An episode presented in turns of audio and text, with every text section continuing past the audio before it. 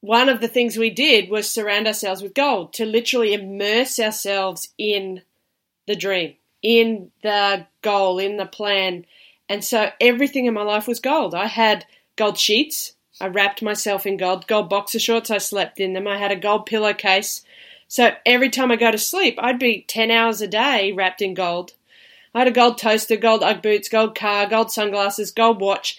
I even washed in Palmolive gold soap. Now, for those that don't know what Palmolive's just a brand, but it was gold soap, so I could smell the soap. I would sing our national anthem in the shower.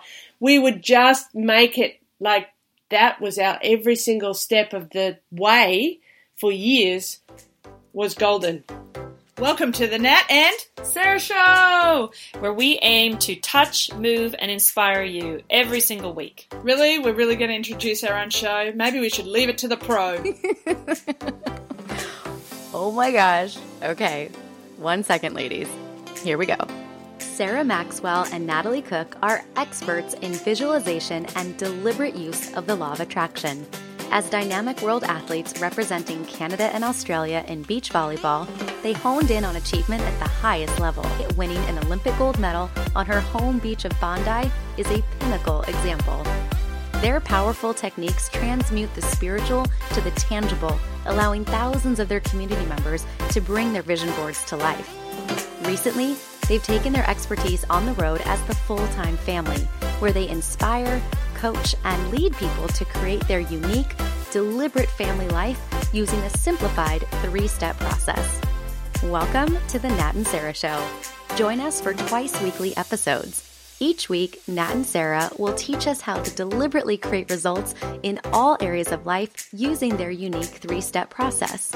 Not only that, they'll also sit down with some of their favorite high achievers who have manifested what most merely dream about. Are you a member of the community? Go to bit.ly slash the Nat and Sarah Show to download your three step journal to follow along with each workshop style teaching episode and get ready to take action on your inspirations. Welcome to the Nat and Sarah Show! Here we are talking about the third step. And here's the thing when I said to Nat, let's talk about the third step, which is all about creating a plan, she said, no wonder you don't want to do it because that's what you're not good at. How dare you? How dare you call me out? And I said, okay, let's be truthful. Let's be honest. This is potentially maybe a part that I'm not as awesome at. Because it takes, this is a big chunk, right? When we talk about three steps, uh, you think maybe it's basic, but this is where the evolution of the plant, the beefing up, the all of the action is right here in this plan. If you get the plan no wonder you like it. Action Jackson right well, here. Well, you get the plan right, you just keep taking the steps. And sometimes you fall over or get off track, but you get back on.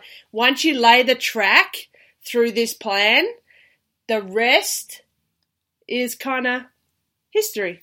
So we thought his uh, story, his story, the new story we well, created story. in or her story we created in step one. Exactly. So we thought, okay, let's do this a little bit interview style because I'm good at asking the questions. And basically, Nat likes being extracted that way because for her, that's how she can actually allow the genius that is her capacity to plan. So, in my opinion, Nat's a bit of an over planner, but nothing like having an over to help you out. So, she did land us in Switzerland after all, so I won't complain too much. So, okay, so Nat, I was really curious how in the early days when we didn't know each other, which really maybe your life hadn't really begun then because you know BS BS before, before, Sarah. yeah. Yeah.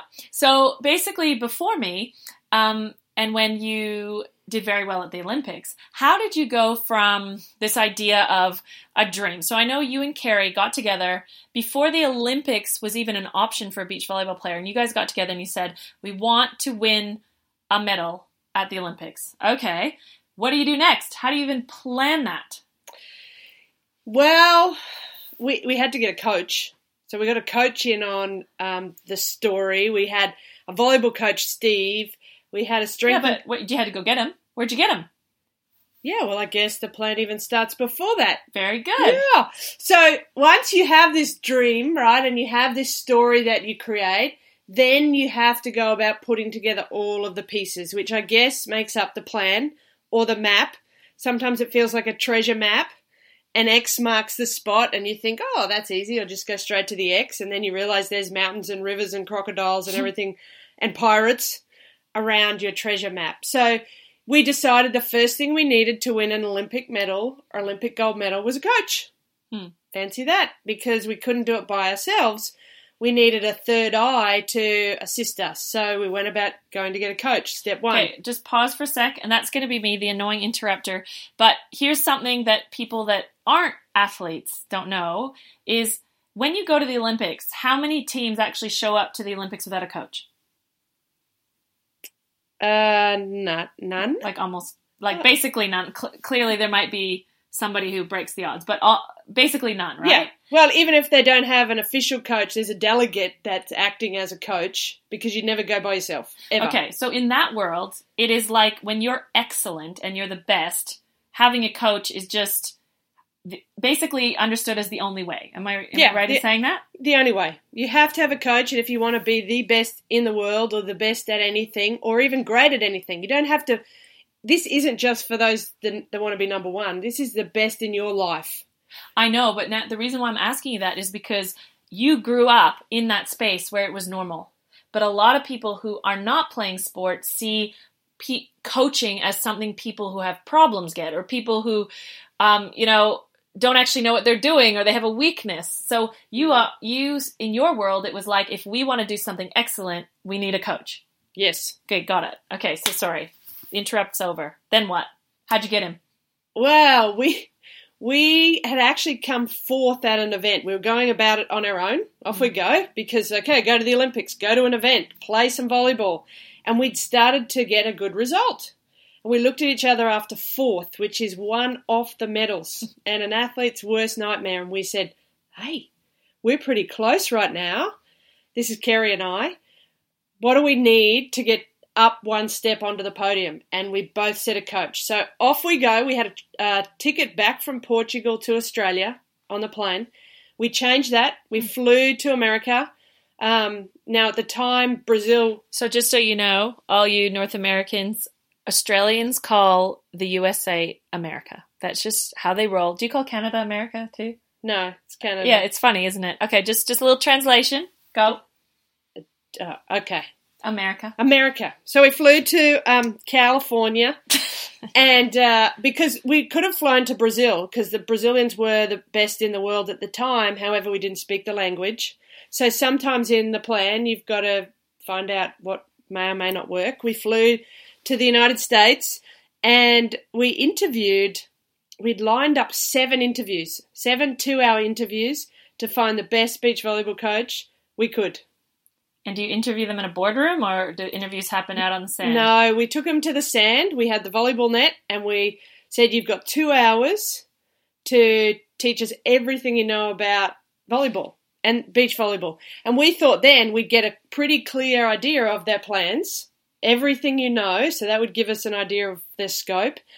And then we could pick the best one.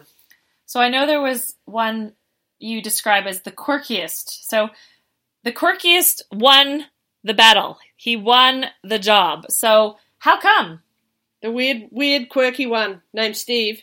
And by the way, you'll you'll be meeting him in the next episode. So with love, Steve. We love you, Steve. He did the opposite Hmm. to what we were expecting. He sat us down on the court and got out a piece of paper and a pen. We're like, "What are you doing?" We we just want to play volleyball and want you to show us how to play volleyball. He said, "Yeah, this is how we do it." With a pen and a piece of paper. And he proceeded to map or plan out uh, some actions. This wasn't a, um, across our results. This was a planning a skill that he had spent many hours researching in his own head of how to invent a new volleyball skill. It was called the lay down. Now that's not going to mean anything to you, but I have nightmares about lay downs. And the one, two, three lay down was this technique that Steve had developed. So he spent two hours explaining to us, trying to sell us on his technique that he thought we would need as one of the tools in our toolkit to win an Olympic gold medal. Okay, so he did sell you. What about what he did sold you that he could be the one to get you your goals? Well, we thought that if he spent this much time and intensity on this one specific technique in the game of beach volleyball, then surely he'd do it with every other skill. And then he would do it with our um, mapping our tournaments and where we were going to go and the results we were going to get and how we were going to do it, that he would be able to do that. Hmm. So that that's sort of what there was a couple more criteria he had to fulfill, um, which were pre- we knew he would be fully committed, which he did, Hmm. and we knew that uh, he was the guy that was going to map the plan for us and have the belief in himself to get us there. So he moves himself to Australia within a couple weeks. Um, he even had a girlfriend in California, and Yeah, we told him he had to leave her behind. We couldn't Yeah, afford so- to pay for her. he showed his commitment, and he arrives, and there it begins. So I suppose the the sign of a plan is that it actually have legs. So so it actually started to operate. Yeah, Did that it- was the first step that he got off the plane, right? So we sent him a ticket, and then we're at the airport in Perth, where Kerry lived, waiting for him to come, all like with butterflies and nervousness of is he even going to show up? Maybe he changed his mind. And so that's the hatching of the plan. It starts. He shows up. You mm. take the first steps. So as these plans, you know, he starts to lay out the plans, and you guys start to execute. Did it go perfectly? Was it was his plan aligned with your plan? Because here's the thing: when you have a coach, sometimes there's two different plans going on. So tell me how that meshed together, honestly. Yeah. Well, our plan, um, and more as athletes and um, outcome driven, focused, was we wanted to see results. We wanted to see winning. If you're going to win at the Olympics, you've got to win along the way. Surely that's how it works. And we weren't winning. So there was quite a few times where there was friction Mhm. and arguments and about that this isn't working and we should throw our toys out of the pram and go home. Um, and Steve just kept steadfast on. He, he would see small things along the way that he thought was working. So he kept us. He kept saying, "You're on track. Everything's going to plan," and we didn't believe that because we weren't getting the result Mm. that we wanted. But he, his ability to see the whole plan across a long period of time, Mhm. And like I said about a treasure map, maybe there's crocodiles, maybe there's challenges, maybe there's a mountain in front of you, the obstacle comes up. He could see all of those, Mm. and he was okay with them. And that was pretty cool. We, I mean, this is all in hindsight, right? At the time, you you were thinking he's crazy, um, but we believed in him, and he believed in us, and that's a great combination. And I think the layering of the plan was very, very important. How he was sort of focused on our laydowns working, mm-hmm. as well as us get really focusing on wanting to win. What I'm getting here is like that relationship between a coach and the person who may have a dream or a vision or a goal is that he wasn't as emotionally invested in the short term like it sounds like you guys were. The, let's call the athletes the performer. But in this case, if you're listening and you have a dream or a goal, you're the performer. You're the one performing the actions. And sometimes when our face is so on the windshield of our life, we become emotional. So I can see that he was able to see the whole picture when sometimes you guys were just like pressed up against reality. And so his so talk to me a little bit more about this multi-layered ability to, you know, bring the plan into existence for you guys when you're emotional. So you're emotional, you want to win, it's not happening fast enough, the results aren't coming fast enough. How was this plan able to come to life and have many layers? I, th- I think the best way to describe it is that it, to bring it to life, was that you had to incorporate all senses. Mm. So we had to see it, and we've already talked about the best way to see it is to close your eyes. Mm. We had to smell it, and you know, if you're talking about athletics and smelling, it's the smell of the sweat and the environment and the cauldron and the um, the action and just being in the game. And then you've got to taste it. Like this is a bit weird, but I literally ate gold. So that's another story. But tasting it, wrapping yourself in it, um, that I'll tell the gold story. Okay. So we one of the things we did was surround ourselves with gold to literally immerse ourselves in the dream, in the goal, in the plan. And so everything in my life was gold. I had gold sheets. I wrapped myself in gold, gold boxer shorts. I slept in them. I had a gold pillowcase. So every time I go to sleep, I'd be 10 hours a day wrapped in gold. I had a gold toaster, gold Ugg boots, gold car, gold sunglasses, gold watch.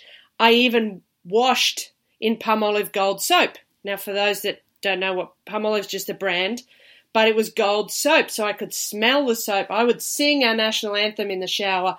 We would just make it like that was our every single step of the way for years was golden. Hmm.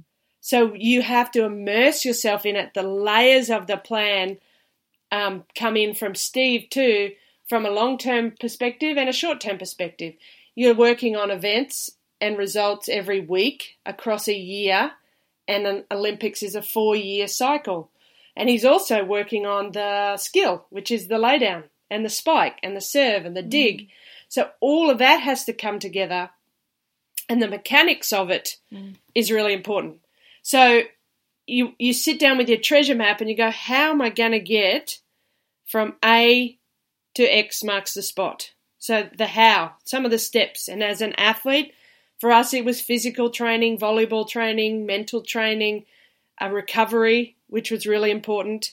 Um, so you've got a how component, and then you've got who's going to help us. So this is where Steve came in as, as the first part. The who, the team you want to build around you. So we had a strength and conditioning coach, and that was Phil. He took care of our muscles and our recovery. And then we had a success coach. And I think we were way ahead of our time at this point, um, bringing on board a success coach, Curic Ashley, and he worked on our mind. And I think the number one muscle we worked more than anyone else in our Olympic cycle to win gold in the Sydney Olympics was our mental muscle. Not only mental, but another multi layered facet, which is emotional and spiritual. How do you respond when it all goes pear shaped? Explain pear shaped. There's an expression for you. Pear shaped is when it all doesn't go to plan. When it she wants to swear. When it goes not. a bit wacky. um, so what do you do when that happens? And in this hmm. planning phase, you want to plan your what ifs. What if there's an injury? What if Kerry and I don't like each other? What if um, the results aren't coming? And you plan it on a piece of paper rather than in the heat of the battle when all the emotions are there. You actually plan it while it's going good. So just just a little break in for a sec is that this might be a good time for us to teach everybody about the whoop. You know, the W O O P because you're basically leading into having a plan for when there's inner obstacles and that's what the whoop strategy and plan is all about. So make sure you go to bit.ly slash the Nat and Sarah Show to get your worksheets on how to run your whoop. You know, we might do an episode on that in the future, but if you want to sort of sink your teeth into something straight away, make sure that you have those worksheets because that's how you put pen to paper, right, Nat? So people are going to be listening to your plan, but how can they make it their plan? Yeah, and the worksheets will help you map that out. And as I've said before, it's really important that you print and put pen to paper and don't do this on a computer because the brain responds differently. As we were sleeping in gold sheets and looking at everything gold and eating gold and smelling gold soap, the brain, while I'm sleeping, is actually trying to work out how to do that. Mm. How to take the physical steps to win gold. So every day I would wake up a little bit more golden mm. and my shots and my psyche and my strategy was just that little bit better. And you've probably heard, you know, it might be difficult to increase um, how good you get over 365% would be a huge increase in getting better. But if you do 1% a day for 365 days, that seems manageable. So that's what it's like. Every day, wrapping ourselves in the gold, I felt like we were getting better. The belief starts to foster as well. That's a whole other story, but your belief starts to change. I remember hearing this part of your story that I'd never heard anybody else talk about, Nat, is that you were asked by your coach why you want to win gold medal. You know, there's sort of this assumption, well, doesn't everybody? But when you got asked, you know, why is that important? It reminded me of something that I I think maybe a lot of people don't do is they don't ask themselves why and what you're going to do when you achieve that. And I know a woman who climbed Kilimanjaro and had planned for this ascent, this goal to reach the summit. And it was the most exhilarating experience of her life until she had to descend because she'd never asked herself what's going to come next. You know, why am I actually doing this? And she said that it was the most dreary, torturous descent. And because she'd never asked herself beyond making it to the summit. But you didn't stop there. You asked yourself, why a gold medal? Why does it even matter? And can you talk to us a little bit about that? Yeah, well, in this whole plan, which will be in your worksheets, there's a why component. The why component is very strong. Simon Sinek is a big speaker on why, and that why is actually the first part of this process. I, I would argue that you need to know what you're having a why for to, but anyway, we're not going to go there. so the why is so important, and Steve um, Steve used to ask us about this. It was in our process. It'll be in your process. Why we wanted to win an Olympic gold medal, and ironically, it, for me, it was about wanting to write a book. And then you go, well, why did you want to write a book? It was so I could inspire someone or many people to go on to achieve their own dreams. Now, I went on to write the book, and ironically, we're here in hmm. this space um, creating dream makers mm. and goal getters and people that want to have their best life. So f- for me, it was about that because I was inspired as a young kid by the athletes that went before me. And so I wanted to do the same in my legacy of having somebody say, I played beach volleyball or I went to the Olympics because of Natalie Cook's story. Mm.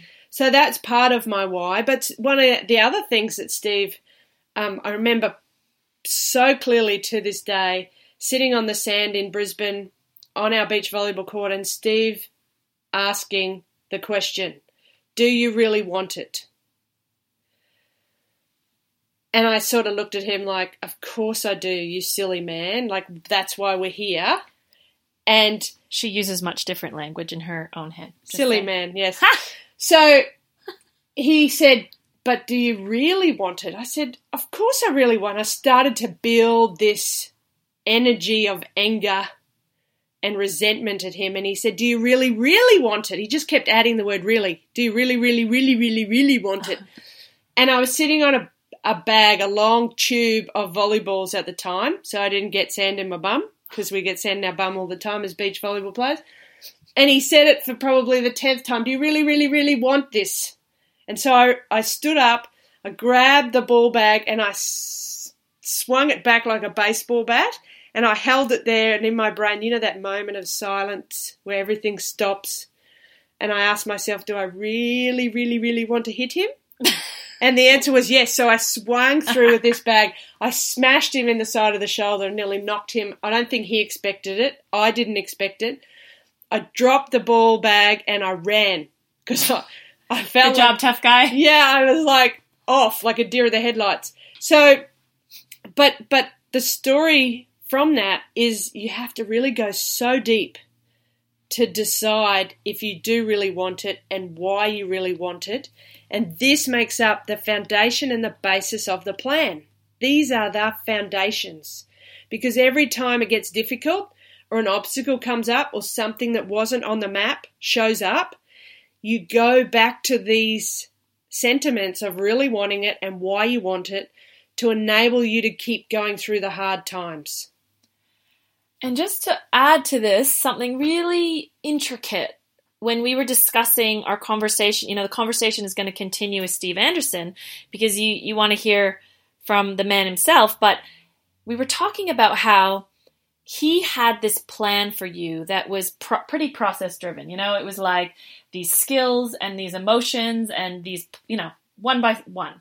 However, the performers, you were saying, you guys held this deep yearning for results. You know, you loved the win, you loved being out there and actually getting that result.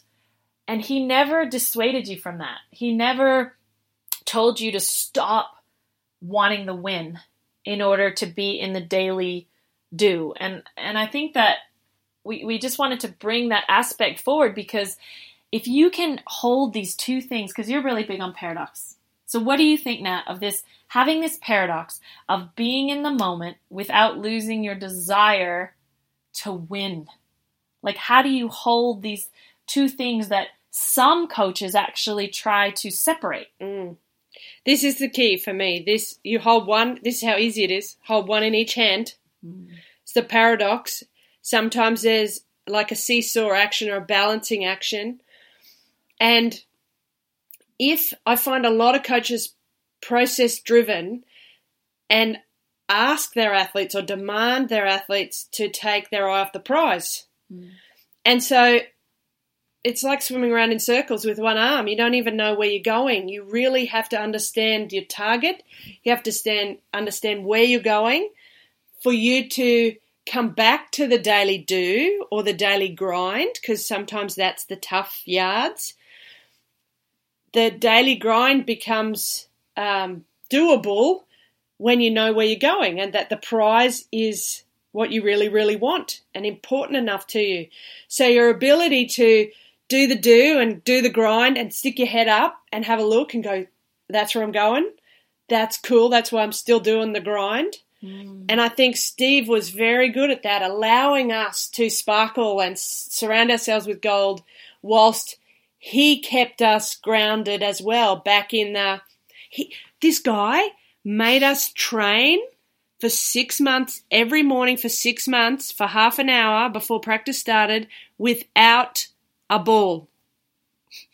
We played beach volleyball without a ball. And every day we would come to practice like a dog with a bone and go, Steve, can we have the ball yet? He's, he'd say, no, go and do your footwork. This was the lay down, the one, two, three later. Like, Steve, can we have a ball yet? No, no, no, because when you add the ball, which could be perceived as the shiny gold medal, the outcome, you get distracted.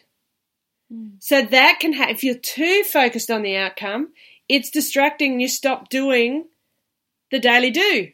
So your feet have to dance while you're looking up at the horizon of where you're going. And it has to happen at the same time because the heart has to be connected to the head, which often the head is the thing that creates the plan, and the heart is the thing that inspires and motivates the desire to want to chase it. Mm. You said something real quick in your example, but I can't get it out of my head now, Nat. This idea of swimming with one arm in a circle. because the visual of that was really clear that if I just only stay in my process, then I actually never put my head up and realize that I'm swimming in a circle. I almost feel like I'm working hard, even harder because my other arm's not working. But the other arm, when that starts to come into the equation, is that more the the drive and the why, like incorporating the why and the result into it, and then you start swimming forward down, you know, actually gaining some traction down the pool. Absolutely, and it also enables you to determine whether there's course correction. And in mm. swimmers, they call it stroke correction.